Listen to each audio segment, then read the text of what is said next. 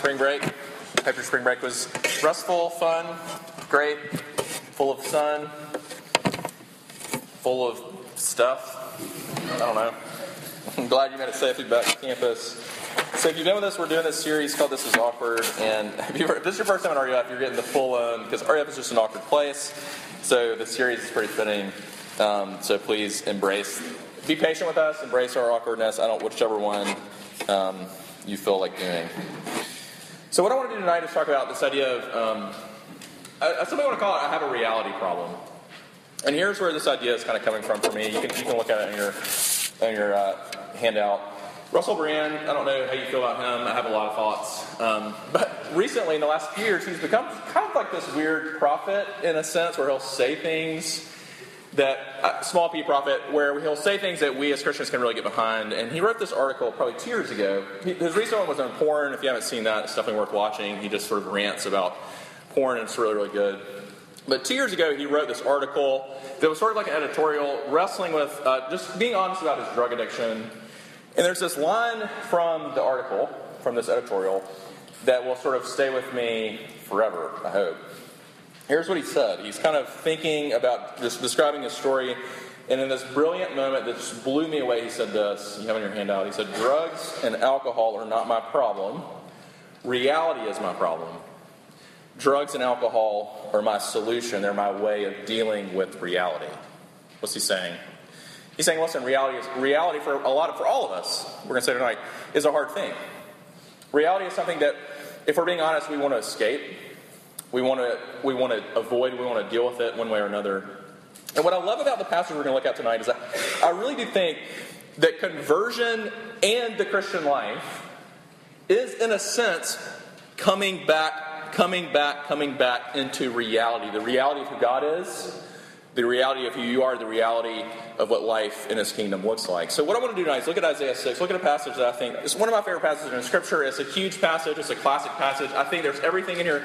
This is conversion.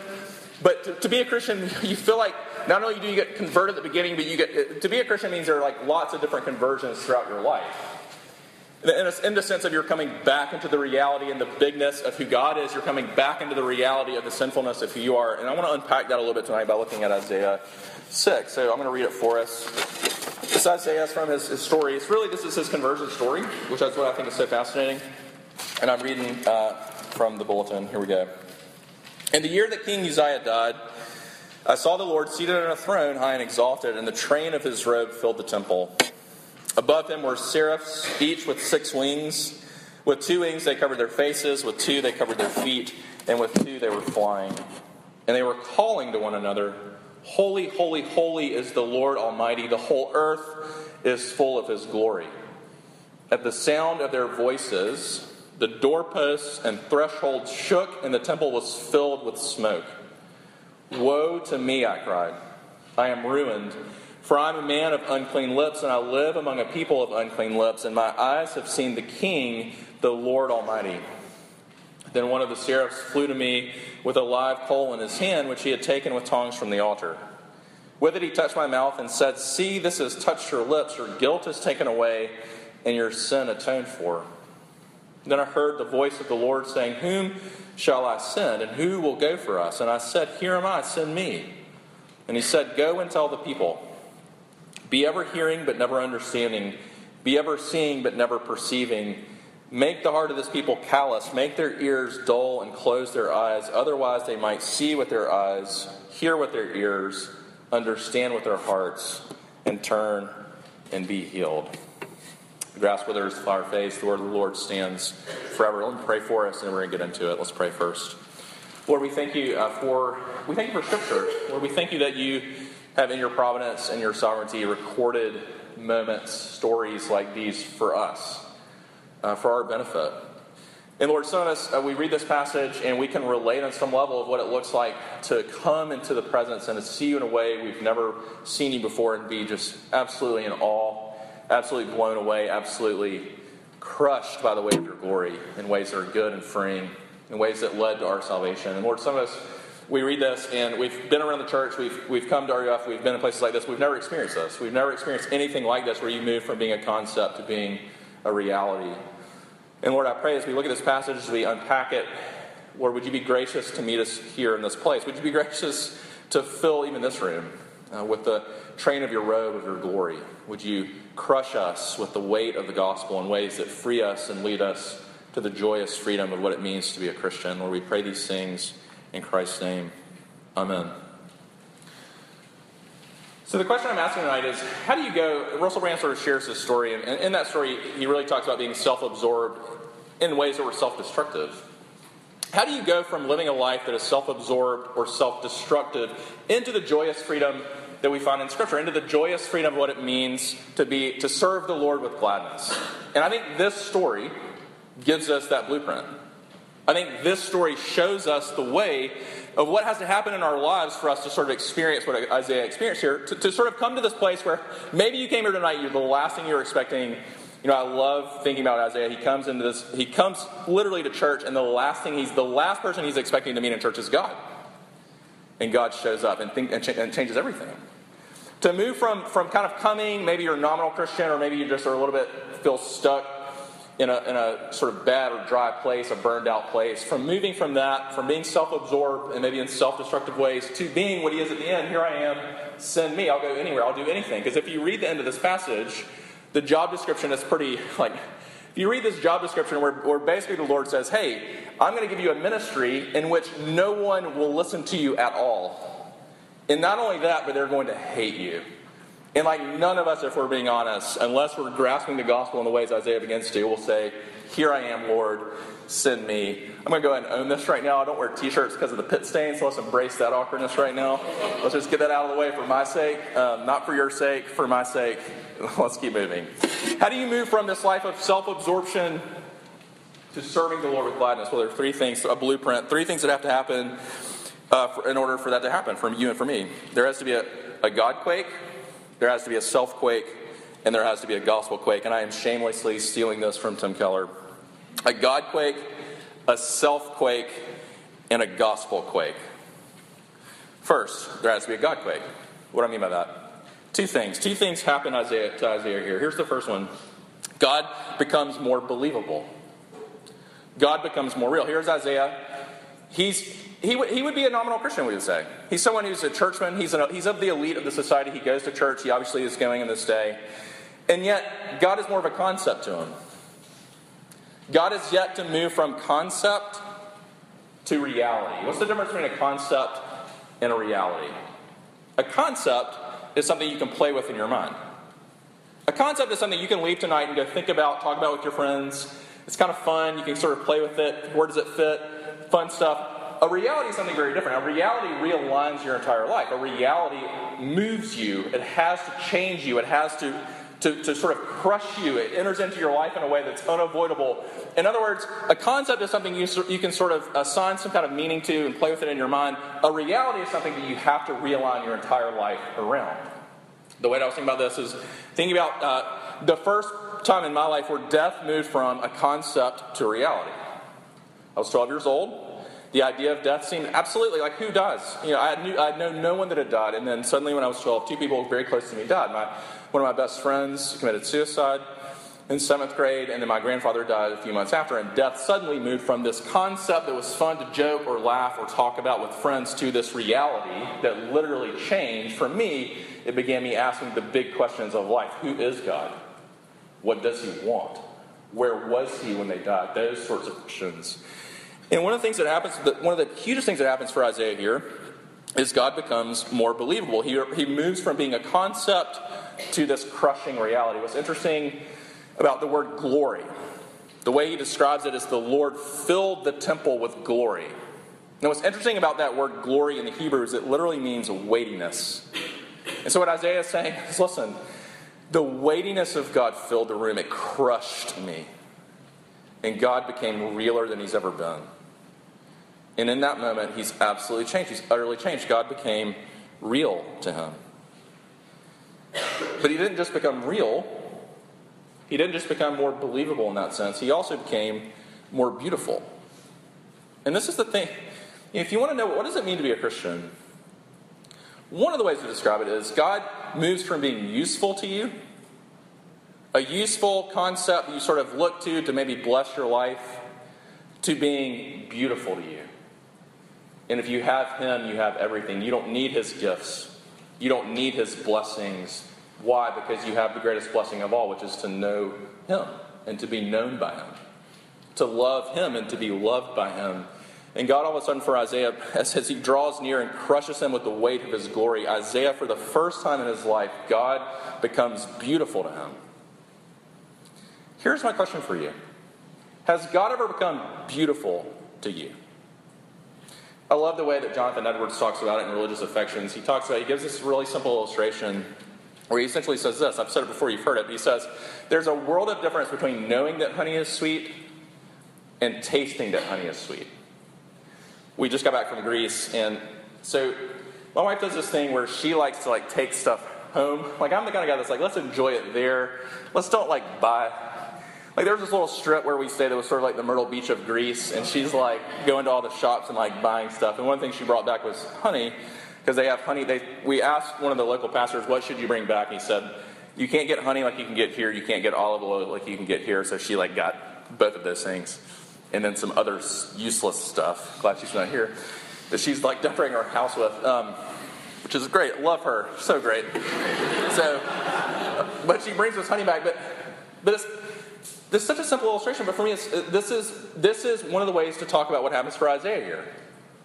He's probably hurt. Listen, Isaiah, the way you need to think about Isaiah is this is way I was thinking about earlier. This is kind of what you need to know about him. He's sort of Prince Harry meets Stephen Hawking, meets J.K. Rowling. He's incredibly, unbelievably gifted. He's an incredibly gifted writer, which is why we read his stuff 3,000 years later. He's an incredibly gifted thinker. He was elite of the elite in terms of academics in his time. And also, he was sort of his brother was connected to the king. He was, in a sense, a royal. And he's, he's been around the church his whole life. He's known his whole life that, that God is true, that God is real, that you should worship him. But in this moment, God moves from being, from, he moves from knowing the sweetness of God to tasting, to experiencing the sweetness of God. Uh, I've always loved the way in uh, Narnia where Lucy and Prince Caspian, she does that thing where Aslan's never, he's nowhere to be seen. And he does that thing where he shows up at the end. And Lucy, I love this, my favorite, one of my favorite moments in Narnia, where Lucy looks at him and she simply says, Aslan, you've grown. And he says that thing where he says, No, my child, I haven't grown, but you have. And every year you grow, I will become bigger. And what's happening, what does it mean to be converted? What it means to be converted is God goes from this concept to this beautiful reality in your life that begins to change everything. He goes from being this part of your life that you want to fit in. This is what you do in college. This is why some of you are here. You're like, where God, you know that God should fit somewhere in your life, and so what you're trying to do is fit Him in somewhere. And you fundamentally miss what it means to be a believer. Because you don't fit a God this huge into your life, a God this huge reorients your entire life and realigns it around His beauty and His truth and His goodness and His bigness and his power and his wisdom and everything that he is. Has that happened for you? And I don't mean like has you have you had, like I've never had this sort of where literally I had this vision. But I've had something. I've had something of God becoming real. Has God become real to you? Is what it means to be a Christian. So there's to be a God quake. But in second, and these all go together, there has to be a self quake. What do I mean by that? Again, two things sort of happen. On the one hand, God for Isaiah becomes far better, far more holy than he ever thought him to be. What's fascinating is, uh, you know, if you, if you listen to what the angels are crying. Now, when you think about the angels, this is interesting to me. Like, I think, well, sometimes when I think about angels, I think about those little like pieces of art I see where they're little like baby angels, like playing like playing little instruments. And I think it'd be better. Uh, this one commentator, I love what he said. He said, "Think about it. If you've ever been to like an Air Force base and seen like the rockets just shoot across the sky. Like I grew up in Sumter, Shaw Air Force Base. We would go. I, I hated it, but I kind of loved it. We would go and watch these shows where literally jets would just fly, and you could see the stream through the sky, and they were powerful, you know, movements and sounds that shook. If they flew close enough to the ground, it shook everything. That's more the picture of what's happening in the temple. And as these angels are sort of shooting around, I guess I can say like that, flying around, they're saying, Holy, holy, holy. Now, for us, we kind of think, what is, Like when I think about God's holiness, let me say two things here. When I think about God's holiness, sometimes I do, like I imagine the Duggar family, and I don't know what to do with it because I kind of feel like holiness means I've got to sort of be in like a like a denim jumper and sort of not engage the world at all. Like I have this sort of you know thinking about holiness where it's a word that feels to me, and that can't at all be what's happening here because the way it leaves Isaiah is not like, oh, this seems cheesy. like Isaiah here is not thinking, man, this is cheesy.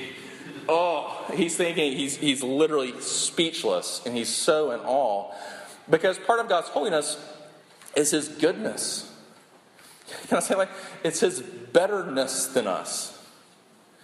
Oh, I love the way Anne Lamott says that, where she basically says, you know, this idea that, that we essentially think about, you know, thank God that God doesn't uh, confuse us for Him, because we confuse Him for us all the time.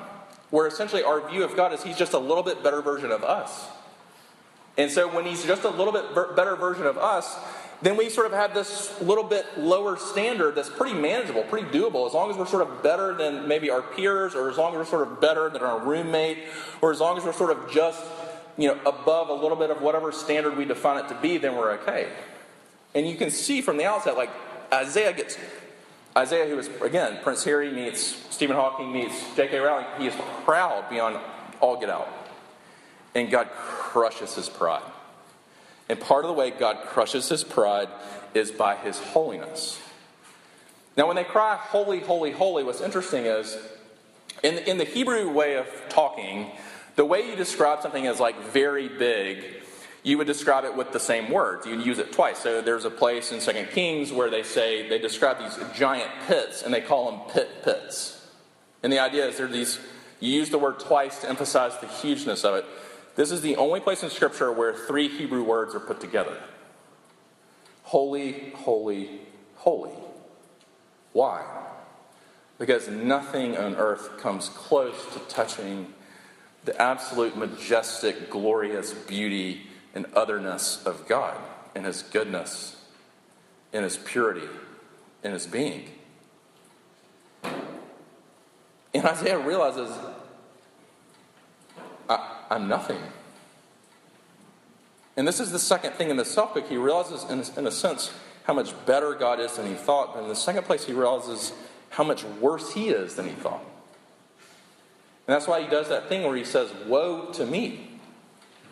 Woe is me. Literally, that was the prophet's way of cursing something. If you read through the Gospels, Jesus says the woes to the Pharisees. And what's beautiful about what it means to be a Christian is you can pronounce a curse upon yourself because you realize your brokenness is beyond your, your repairing.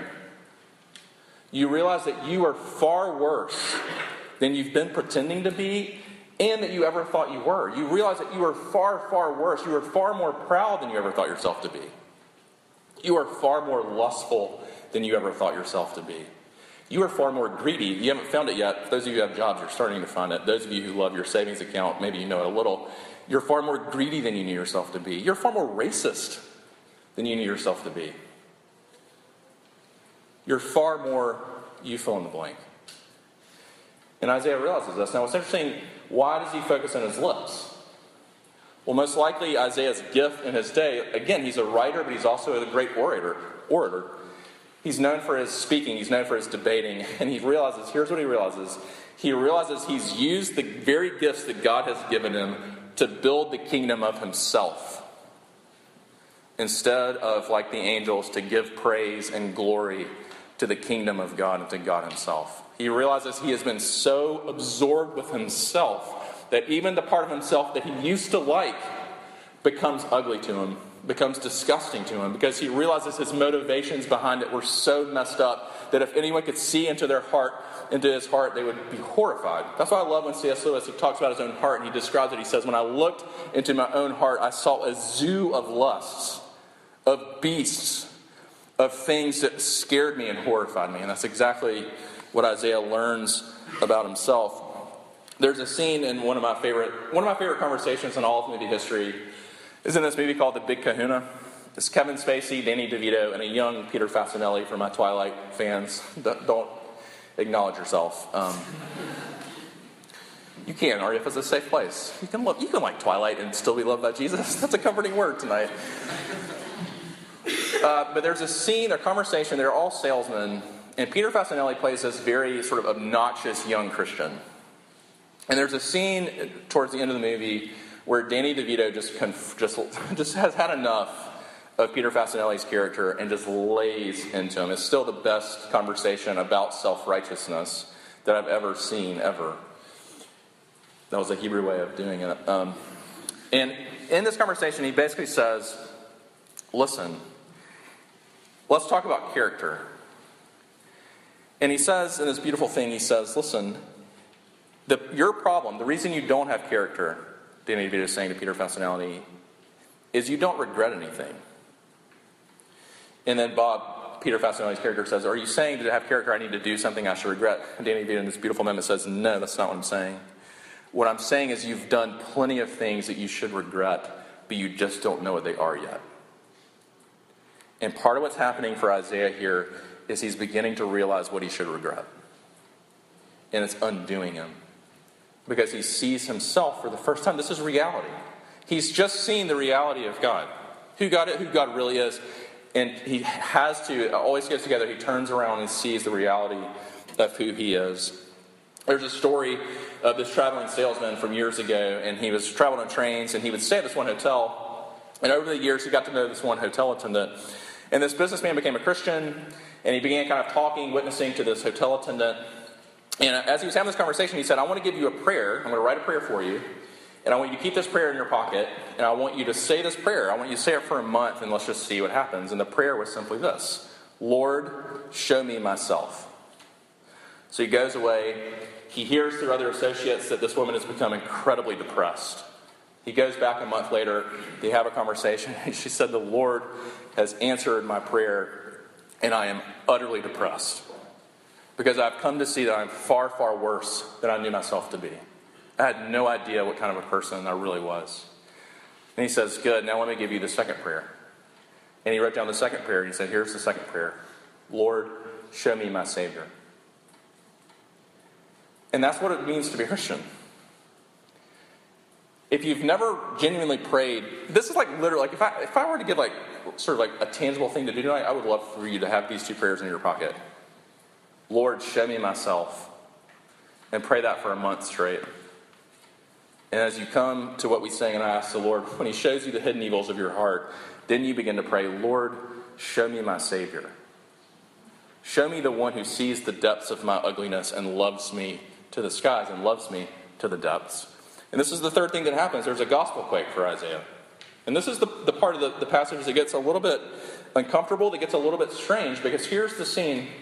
If you read it, if you caught it the first time, essentially what happens, Isaiah realizes his uncleanness. And almost at the very moment he realizes his uncleanness, one of the angels does something remarkable.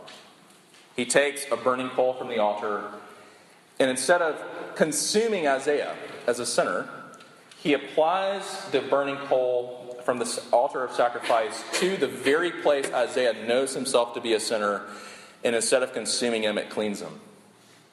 Instead of destroying him, it, it, it, saves him. It heals him. It forgives him. Now, what's interesting about that is if you look in the Old Testament, fire is always, always, always a symbol of destruction. The fire of the Lord was always a symbol of judgment. Uh, the fire of the Lord was always a symbol of a wrath coming to consume unclean beings. And yet, here, this burning coal does not lead his, to his end, it leads to salvation, it leads to his forgiveness. What's interesting, what, the way that I like to think about it is Isaiah came into the temple that day probably looking to make some sort of sacrifice himself. And instead, something incredible happened. The sacrifice of another was literally applied to him. Here, what does that mean for us? Well, we have to go to another place, another temple that's shaking, another quake that's happening, and it's in Matthew 27. And it's at the very moment, the ninth hour, as Jesus is hanging on the cross, and he cries that loud cry when he says, My Father, my Father, my God, my God, why have you forsaken me? And at that very moment, it says that the temple, the curtain, uh, the, the uh, temple curtain split from top to bottom. The earth began to quake. The rocks began to split. And here's Jesus being consumed, consumed by the fire, that we might be healed. Consumed in the temple that we might be converted, that we might be drawn to the Father, that we might know the grace of God. This is the gospel. This is always the movement of the gospel.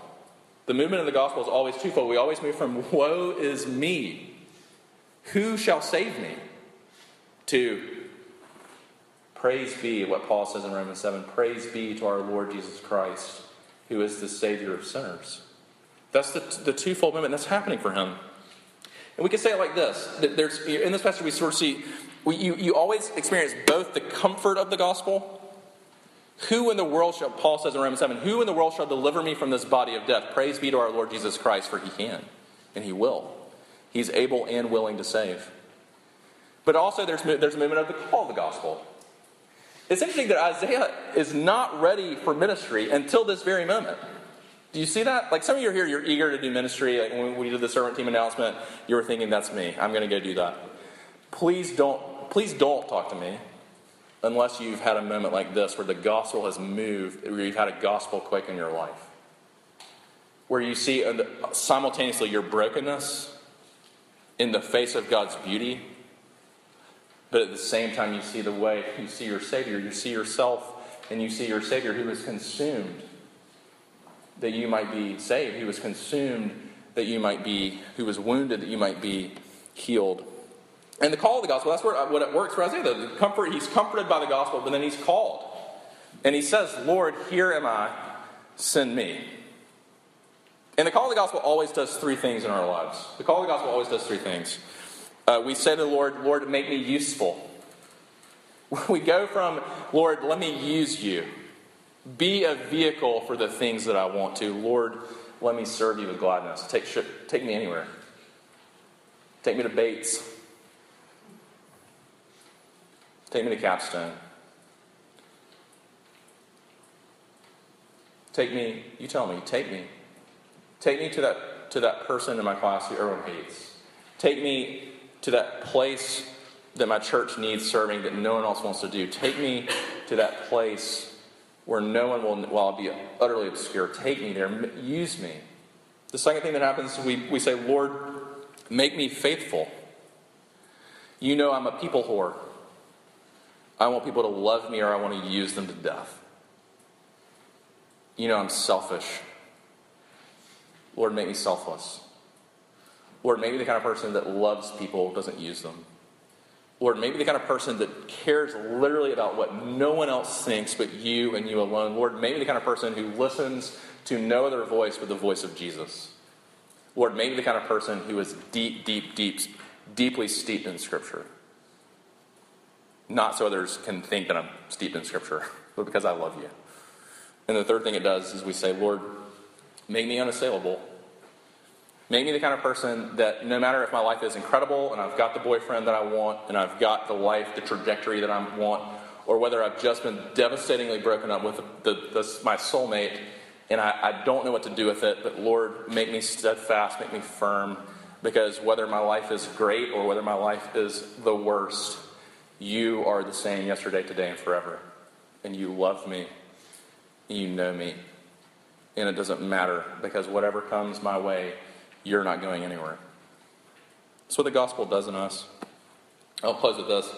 So uh, Alyssa uh, went with us to Greece, and she was describing to me the sort of. So she, one night they had we had uh, some of the um, people had this opportunity to go and be a part of this Iranian church plant, and basically, from what my wife told me, Alyssa told me was this basically these Iranians who've become Christians and they're on the run because you can't really be a Christian in Iran and they're trying to they literally you know she said she met one couple who literally had no possessions. Their only possession were themselves and their child and they left everything behind to try to find some sort of refuge some sort of place. And there's this community of iranian christians in greece that are kind of for a season will stay there and grow and, and love each other and then they'll move on to somewhere. Well they'll end up living. And so she said she's thinking about this and then she goes to target and she says she's in Target, and she overhears this conversation. And she says the conversation is essentially this Girl, he did what? He got two jet skis and a boat. And what? Oh, he, he, he got both? He got all three of those things? And in her mind, she's thinking, how do I reconcile this world that we live in in this world that I just got to experience? And more honestly, what she was saying is, Lord, how do I not be this person who thinks my life consists of jet skis and boats? Not that those are bad things, but my life just doesn't consist of things. The American dream, whatever. How do I become that kind of person? Where I can sort of say, listen, I can have no possessions because I've got the most prized possession possible. I have Jesus. How do I become that kind of person? And the answer is here. Is God beautiful to you? Do you know how broken you are? Has the gospel become sweet to you? You have those three things, you have everything. You have everything, but not those three things, you've got nothing. Let's pray. Jesus, uh, make us like Isaiah. Lord, I pray even um, tonight that you would become more beautiful, become more believable. Lord, we know this is not something we can do, these aren't steps we can take. We are desperate for the Holy Spirit. We are desperate for you to show up in ways that only you can and change us and realign us and call us to repent and call us to be those kinds of Christians that, that say, Here, I, here am I, Lord, send me. Lord, I pray these things in Christ's name. Amen.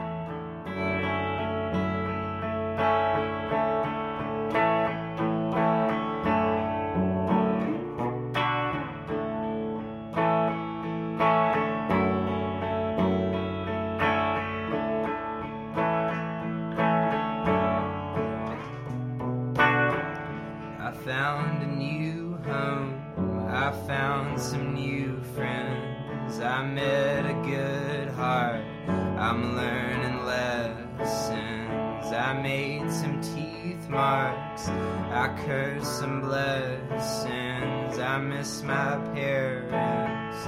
I miss their mission.